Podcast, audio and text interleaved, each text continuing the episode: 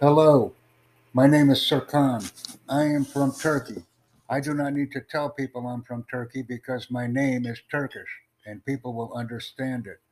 I am learning English because English is very important.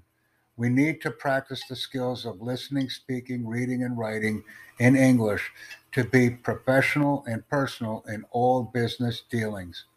As a university student, my goal is to be the best at everything I do. And one of the tasks that I have before me is to become a competent and competent English speaker. I am actively enrolled in events which enable me to practice the English skill on a daily basis to create learning opportunities. My name is Serkan. I enjoy what I do. Professionalism is my hallmark, and it's my distinct pleasure to meet each and every one of you. Thank you for this learning opportunity.